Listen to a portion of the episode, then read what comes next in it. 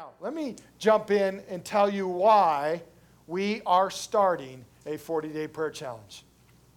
I think it's probably pretty obvious to all of us that in every single relationship, there's got to be communication. Amen? I mean, we know that. If, if a relationship is going to be healthy and mature, it must have communication. And that's why we're starting a 40 day prayer challenge, because we want to shake it up. We want to shake up our relationship with Jesus Christ. And we want to see each of us have a spiritual awakening or a spiritual renewing. And nothing wakes our spirit up more than a consistent, faithful prayer life. See, I've discovered, probably like you have as well, that if, if you press into God's presence like never before, you will experience God like never before. See, He will meet you when you get into His Word, when you get into prayer, when you get into His presence, He will meet you there.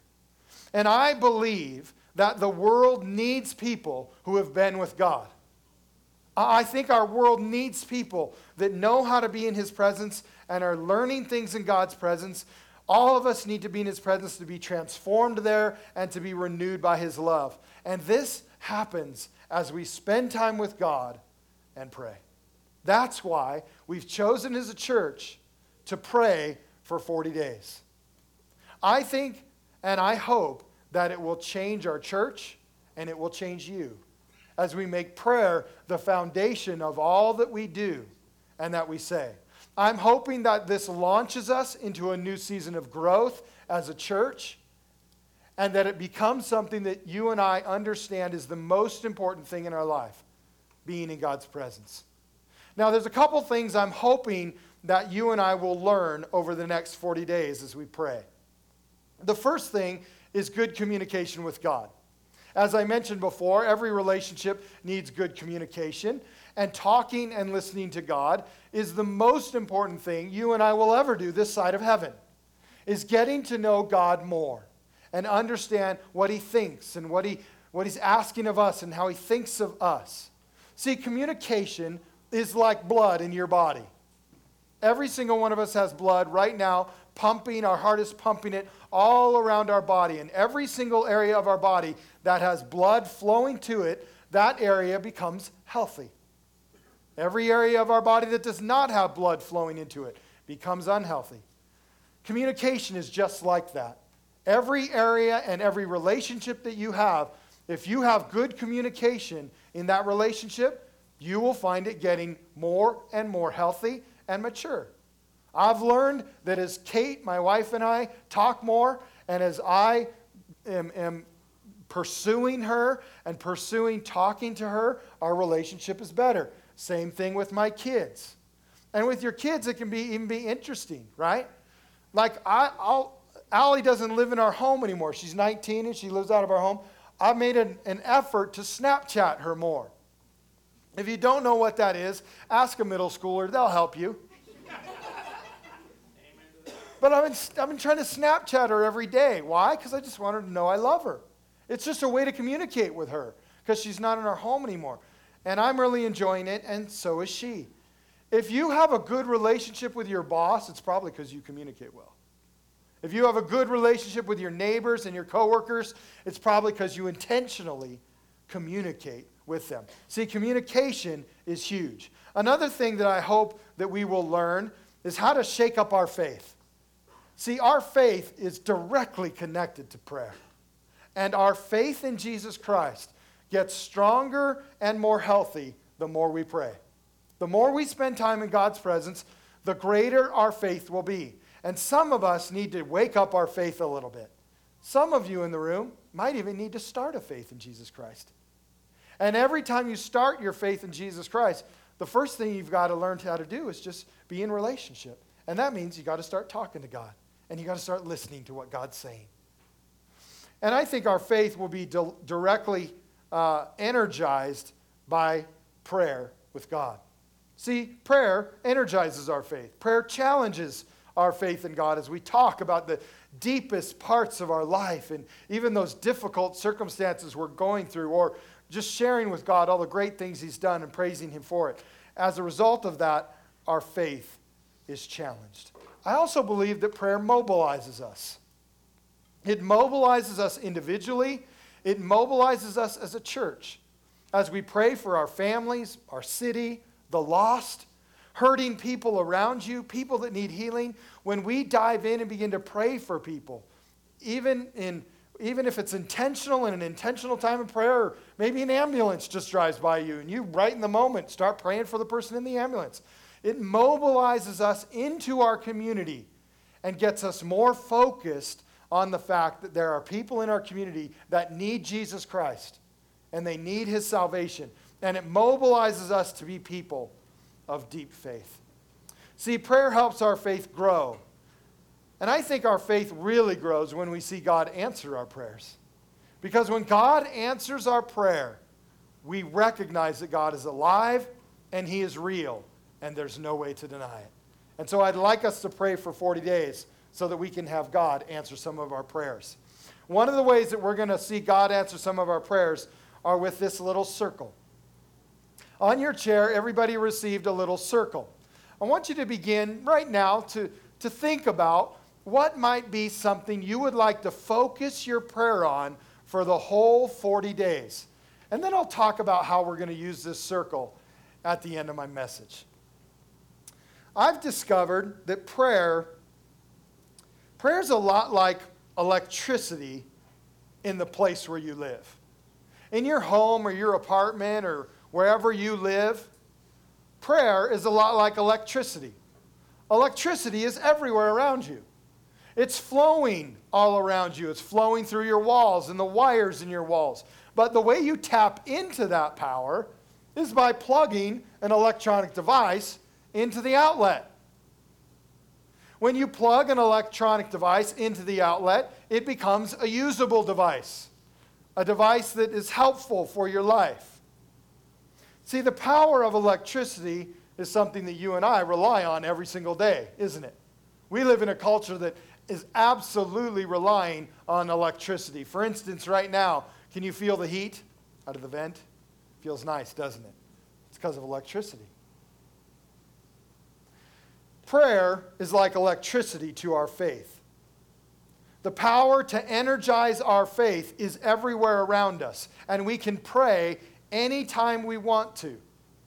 And when we pray, we'll find encouragement, hope, healing, joy, worship, and everything God has for us is available for us right in the moment as we talk with God. And it can happen anytime during the day. Now, think with me for a moment. Imagine how silly it would be for us to go home today and unplug all of our electronic devices. How silly would it be for us to live in this modern world and go home right now and unplug your refrigerator, unplug your toaster oven, unplug your TV. Well, we probably wouldn't do something that crazy, right? your radio, your charger for your phone. That's crazy. We wouldn't unplug all our things because all of those things, all of those electronic devices have potential. And we love for them to be plugged in because a unit full of potential is helpful. But a unit that is unplugged, that's dormant, that is not connected to its power source is now pointless. Now my refrigerator doesn't have frozen steaks in it. Instead, it's got rotten milk. And nobody likes rotten milk. But can I tell you this morning that when you and I, as Christians, don't pray, we're like a refrigerator that's not plugged in. We're like an electronic device not plugged into its power source. The opportunity to be powerful is there. The power is around us. God is there. He is listening. He's waiting. He's ready for us to be a part of His life, but we're not plugged into the power source. That's why I want us to pray for 40 days. Because some of us need to learn what it means to be plugged into the source for 40 days in a row so that it becomes a habit for the rest of our life. Did you know it takes almost that long to start a habit for the rest of your life? 40 days is a good start. And so we're going to pray for 40 days. Here's another reason that I believe we need to pray for 40 days. Because spiritual awakenings happen when we make spiritual commitments. Spiritual awakenings happen when we make spiritual commitments. Now, commitment, that word is, ah, it's challenging, isn't it? Like, that means sacrifice, that means devotion, that means getting up earlier so I might have a little bit more time in prayer. Here's the challenge with commitment for us as Americans. In the American culture, we don't like commitment, we like conferences, right? I mean, we like four day seminars. We like big events with lots of lights and great music and the best speakers. And while those moments in our life are very, very important, we don't get to live at camp. You don't get to live in Miami at the conference. Eventually, you've got to come home to Cheney, Washington, and you've got to figure out how to do real life. And if you're going to do real life in this world today, especially in the evil that's in the world around us, you and I are going to have to make spiritual commitments to be in relationship with Jesus Christ. And the most important commitment is for you and I to be in his presence on a regular basis. Now, I believe conferences are important. I think camps are one of the most important things we do for our kids because they start something. And all of us need to start something at some point in our life. And this morning, I'm going to ask you to start something new in your life, and that is start to pray every day for 40 days and turn it into a habit for the rest of your life. See, commitment is essential for growth and health in every single area of our life. That's why we need a prayer renewal in our life. How many of you really enjoy October? Raise your hand. Lots of you. Yeah, I found that to be true as well. When, when Kate and I moved to Cheney, one of the things that we discovered was October. See, I grew up in southern Nevada, and we don't have well, we do. We have two seasons in southern Nevada hot and hotter. Those are the, those are the two seasons that we had. So you never really had fall. Because, like in the fall, you're still doing everything you did in the summer. It's just now perfect. It's the perfect weather, right? Instead of too hot, it's perfect. That's fall where I grew up. I've discovered fall in Cheney, and it's wonderful. I like the trees changing color. October is hunting season, right? Yeah, here we go, right? It's great. I love it. I love, I love that fall, it begins to get a little cold, and that's kind of fun. Eh, I don't know, some of you may not like that, but I like it. I love that football is in full swing, right? And I love pumpkin donuts in Green Bluff.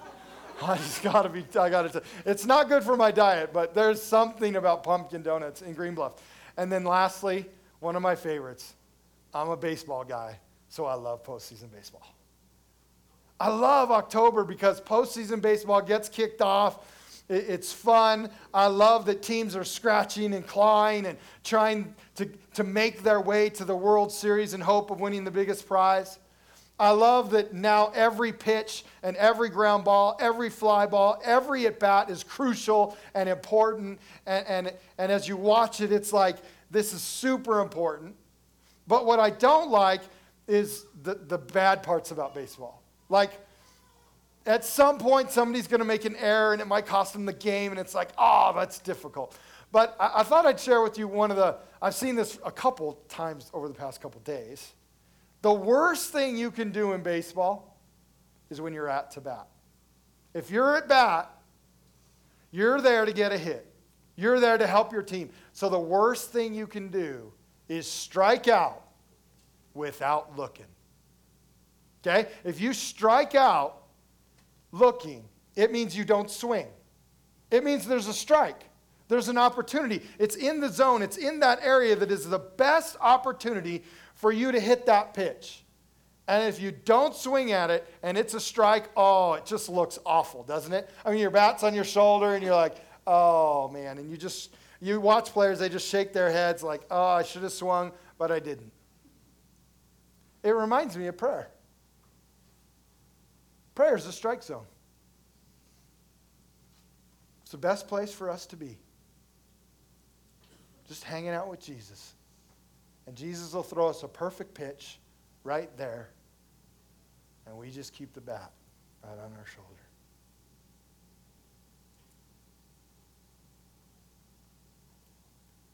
See, I want us to pray for 40 days because some of us need to learn to pray. Some of us need to start swinging. Some of us need to recognize that every single day is a new opportunity to be in God's presence. Just like for a baseball player, Every time you step in the batter's box is a new opportunity to do something great. Every single day is an opportunity for you to do something great for Jesus. And that means that you and I have to learn how to be in God's presence. We have to learn how to listen to Him. We have to learn how to share our heart with Him. And the next 40 days, we're going to take the next 40 days to do that together and individually. And so I, am praying I'm challenging you this morning. Grab a book and jump in. Say, well, Pastor Mark, my prayer average is really bad. I don't, I don't even know the last time I prayed. Doesn't matter. Every day's a new day. You get to step in the box and try all over again. And God gives you grace and mercy. He's really just waiting for you to listen and for you to share your heart with Him. So know that today is a fresh day. There's grace today. And you can start today making a new prayer average. And every day, your average can get better. Now, we picked this book, 40 Days of Prayer, the Draw the Circle, to help us during this prayer challenge. Now, in the reading, days 1 through 5, on day 1, the author talked about some things out of Acts chapter 10. And I'd like to expand on that a little bit because I loved the story in Acts chapter 10 so much. I thought I would have us focus on it a little bit more in depth. So if you have your Bible, you can open it to Acts chapter 10. You can grab your phone, turn to Acts chapter 10, whatever device you're using, jump to Acts chapter 10. Now, I'm going to try to paraphrase the story for us quickly because I'd like us to know most of the information in the entire chapter but instead of reading the entire chapter in front of us, I'm just going to hit the highlights. Acts chapter 10 is an extremely important story in the history of the gospel of Jesus Christ. It's at this moment in history, Jesus Christ has already spent his three years of ministry. He's already died on the cross. He's risen from the dead. He's gone back to heaven, and the apostles and about 500 other people have seen him come back the, from the dead. But now, they, it's, we're, we're probably a couple months, maybe even a year or more after even Pentecost, when the Holy Spirit fell on the church and people are now walking in the Spirit and living in the Spirit. But there's still a problem, a large problem. Actually, it's an enormous problem that's happening in the church. The church of Jesus Christ in Jerusalem still has a huge problem, and it's in their brain. It's the way they're thinking about the gospel. It's, a, it's the way they're thinking about the rest of the world. They're still very racist. In fact, they're so racist that they believe that the gospel of Jesus Christ and the message of hope and the message of salvation of Jesus Christ is only for Jewish people. And this mindset is stuck inside of them because it's part of their past. And this, this mindset from their past is now still in their present, and it's still hindering the gospel of Jesus Christ from touching every single person in the world because Jesus died for everyone not just for the Jews. And so God needed the church to understand that and believe it. And so God chose to talk to the leader of the church at that time, Peter, about this situation. Now, the story is about two men, Cornelius and Peter. And God's going to use these two men, Cornelius and Peter, to change this mindset so that the gospel of Jesus Christ can get out of Jerusalem and go to the ends of the earth with the message of Jesus Christ. And here's how God did it Cornelius was a man who lived in Caesarea. Acts 10 tells us that he was a godly man, he was devoted to God, and he used most of his finances and his influence to bless people in his city for God. But he didn't understand who Jesus was yet. The other thing the Bible says about Cornelius is this that he was a man who prayed regularly. Can you tell your neighbor right now, I need to pray regularly? Go ahead. Cornelius was a man who prayed to God regularly. Now, one day at three in the afternoon, while he was praying, an angel came and visited him. And this angel told Cornelius, Cornelius, I want you to send your servants to a man named Peter in the town of Joppa. He's living with a man named Simon the tanner near the sea. Ask for him to come to your house. He's got a very important message for you. And then we fast forward to the next day. Cornelius has sent his servants and a couple military guys to go and fetch Peter in Joppa. In Joppa, it's about noon, and Peter is praying on the rooftop of his house. Now, I found something quite extraordinary in this story. Something mind blowing. It was, I, I, never thought of this before, but here's what happened it was noon, and Peter got hungry. Wow. The same thing happens today. Isn't that astounding that at noon we get hungry? This is a biblical thing that at noon you get hungry. Here's what's interesting Peter's praying. He's probably been praying for a long time. He's probably been praying since the morning. He's been praying all morning. And now it's noon and he gets hungry. His stomach is growling. He's wondering about a steak falafel or maybe a nice sea bass covered in a nice coating and fried in olive oil. All of these things are passing through his mind. And like most of us, um, when we pray, I notice that when I pray and I'm hungry or I'm pray and I pray and I'm tired, I get really distracted. Anybody else like me? I'm either going to fall asleep or I'm going to stop praying and I'm going to go get something to eat. Well, in this moment, God uses Peter's hunger to teach him a lesson. God gives Peter a vision. A sheet comes down from heaven, lands on the ground, and in this sheet are all kinds of animals. There's all kinds of four footed animals, there's reptiles, there's birds. And God gives Peter this command Peter, kill and eat. Just in case you're wondering what God thinks about hunting, there's a good example right there. Kill and eat.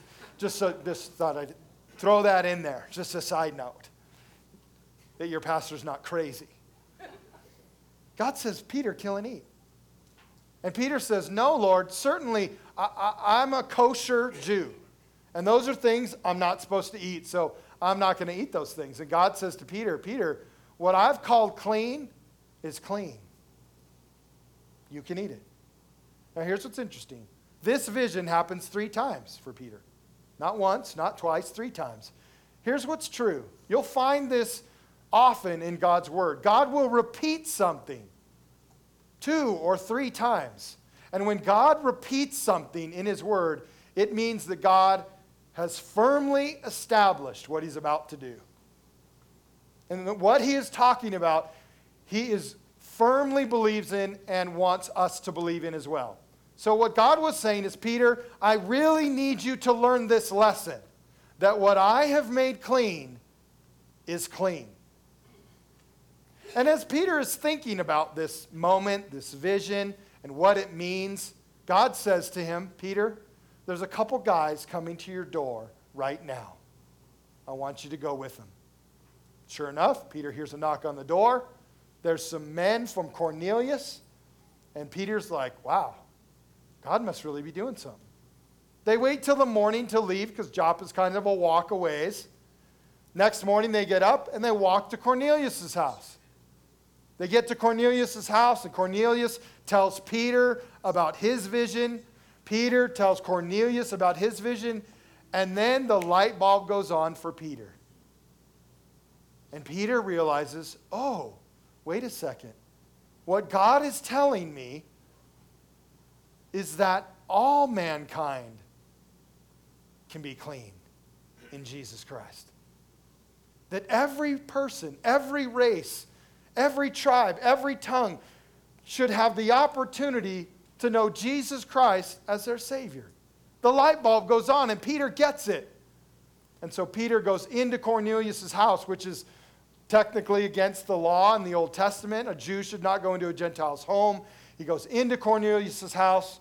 He preaches the message of Jesus Christ that Jesus Christ is the Savior, the healer, the creator of our planet. And all of Cornelius' family and close friends all get saved. Even the Holy Spirit falls on them and they speak in heavenly languages. And they all get water baptized in one day. What an amazing story. And here's what I want you to hear this miracle that happened in Acts chapter 10, it started and it happened because two people prayed regularly. This miracle happened because two men prayed regularly. Now, I think God wants to do things like this in our lifetime just like he did for Peter and Cornelius. But that will require you and I to begin to pray regularly. Now, look at several things with me that we can discover about prayer from this story. I notice that when you talk to God regularly, God will talk to you. When you talk to God regularly, God will talk to you. I don't think it's any accident that God used Cornelius and Peter because these two men knew how to talk to God. They knew how to make their lives available to God. They knew how to put themselves in a position where they were ready to be used by God. And I believe God wants to do the same thing today. When you and I talk, and when you and I pray, and when you and I listen, God will talk. See, God's not mute. Sometimes we wonder if God's mute. He's not. He's just looking for people that will be willing to listen. And that's why we want to pray for 40 days so that we can learn to listen, so that we can start a habit of listening to God. See, I think one of the most important things that you and I need to do every single day is to quiet the world around us and learn to listen to God. Just be in His presence and focus on Him and forget about what's going on in the world around us and let Him in. Another thing we discover is that God reveals himself to people that pray. God revealed himself to two men that had a habit to pray, to Cornelius and Peter. But if you think about it and look at all of the Bible, that's true everywhere. God was always revealing himself and doing amazing things in people that knew how to be in God's presence, that knew how to pray. And we can go as far back as Noah. Noah was a man who was devoted to God and knew how to be in God's presence. So, therefore, God could come and talk to him and say, Build a great big boat and save your family. And a bunch of animals as well, because later we're going to need to kill them and eat them. This is important stuff, right? Put them all on a boat. We're going to need them for food later steaks and ribs and fried chicken. We're going to need those things. Isn't God good? Oh, man, God's good. So is fried chicken. Just trying to make you hungry. Moses. Moses had a special tent. It was called the tent of meeting, where he went every single day and talked to God. And he listened to God, and it's what made him a great leader. You know what's amazing about that special prayer tent? Not only did Moses go there, but another young man went there. His name was Joshua. And if you know your biblical history, Joshua was the guy who took over after Moses. So Moses led him out of Egypt and helped him live through the desert. But it was Joshua who would stay in the tent and spend time with God and talk to God and listen to God and study God's word. And get this it was Joshua that led the people into the promises of God. What does that remind us or tell us or teach us? It teaches us that if you and I want to live in the promises of God, all of the promises that God has in His Word and through His Spirit for us, we're going to have to be people that know how to get into God's presence and pray. Otherwise, we'll never know what the promises are. We won't ever know how to live in them. They'll never be a part of our life unless we know how to be in God's presence. David. David conquered a Goliath and became a great king because he knew how to pray and be in God's presence and worship, and spend time with God. Daniel, maybe your favorite guy is Daniel. Daniel got thrown in the lion's den because he what? Prayed. Prayed. And Daniel got out of the lion's den because he prayed. This whole story is about prayer. Maybe, just maybe, we'll get to it later. All the prophets heard God speak as they prayed. Jesus prayed regularly with God the Father. Peter, later in his life after Acts 10, he gets rescued out of prison because the church prayed. Paul and Silas were rescued by angels from prison as they sang and prayed. Here's what we discover God reveals himself to people that pray. And he's wanting to reveal himself to you. And I think God wants to do some amazing things in you over the next 40 days. But it will take a spiritual commitment. You will have to make a commitment and a sacrifice to be in God's presence every single day. But I want to tell you if you choose to do that, God will reveal himself in miraculous ways. Another thing we can discover from this story is that God changes us when we pray. God changes us. See, God needed to change Peter. God needed to change Peter's mind so that Peter would be okay with sending people and missionaries to the rest of the world so that people could get saved. Now, here's the truth if Peter had not gotten changed, you wouldn't be sitting in that seat saved, knowing Jesus. I wouldn't be standing here because I'm not a Jew. Most of you aren't either. You and I would not be here and be saved because Peter would have stopped the gospel to go forward instead of helping the gospel go forward. You and I are saved and free in Christ today because Peter allowed God to change his mind when he prayed. What does that tell us about us today? Well, I know I'm not perfect. How about you? I think there might be one, maybe two things that I might need to change. And I'm going to find out what those things are when I get in God's presence, when I hang out with God. Now, here's what I love about the story. Did you notice that God was gentle with Peter? I mean, Peter had a huge problem. This is not a small problem.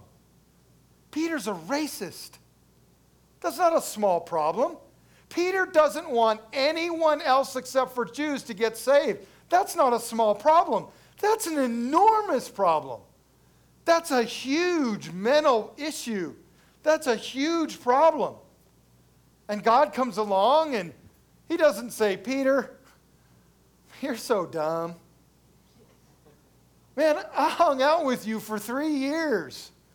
You remember the woman at the well, the Samaritan woman that I talked to in broad daylight? Remember that? How come you can't figure this out? Are you dumb or something? How many french fries are in your Happy Meal? Because I think you're short a few. Did you notice God didn't say anything like that? He didn't hurt Peter, He didn't yell at Peter. He simply helped Peter figure it out.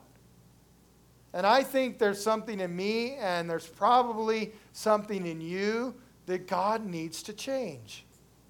There's probably something you think that doesn't line up with God's word, and God wants to change it in you. But He's going to need you to get into His presence so He can lovingly and graciously speak to you as you listen to Him, and He can show you in His Word how He wants you to live for Him in a more godly way. But you're going to have to pray. The last thing that I noticed in this story is that God does awesome things when we pray. God does awesome things when we pray. Now, can God do awesome things when we don't pray? Yeah, He can because He's God and He can do anything He wants. But here's what I've noticed from His Word normally, God doesn't. Why? Because He wants us involved. We're in a relationship. This isn't about God just doing whatever He wants, He's in relationship with us. And He wants to be connected to us. He wants to be in relationship with us. And He wants to use us for His glory.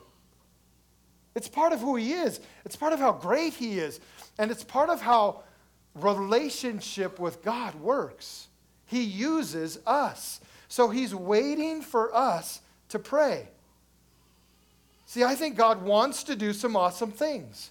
He wants to see some people get saved. He wants to see some of your friends come to know Christ. He wants to see some people get physically healed. He wants to see awesome things happen in our city. He wants to see all of the churches in our city completely filled with new people that need Jesus Christ as their Savior.